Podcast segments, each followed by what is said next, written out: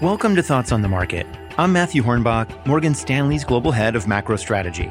Along with my colleagues bringing you a variety of perspectives, today I'll talk about expectations for the Fed's monetary policy this year and its impact on Treasury yields. It's Tuesday, January 31st at 10 a.m. in New York.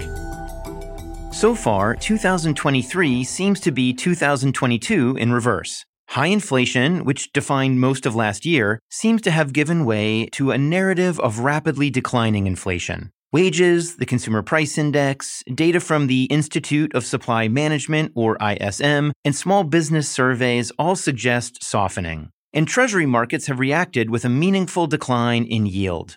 We've now had three consecutive inflation reports, I think of them as three strikes, that did not highlight any major inflation concerns, with two of the reports being outright negative surprises. The Fed hasn't quite acknowledged the weakness in inflation, but will the third strike be enough to convince investors that inflation is slowing, so much so that the Fed may change its view on terminal rates and the path of rates thereafter?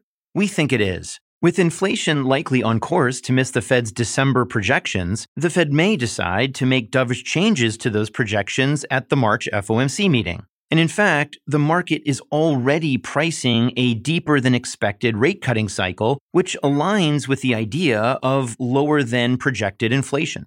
In anticipation of the March meeting, markets are pricing in nearly another 25 basis point rate hike, while our economists see a Fed that remains on hold. The driver of our economist's view is that non farm payroll gains will decelerate further and core services ex housing inflation will soften as well, pushing the Fed to stay put with a target range between 4.5 and 4.75 percent.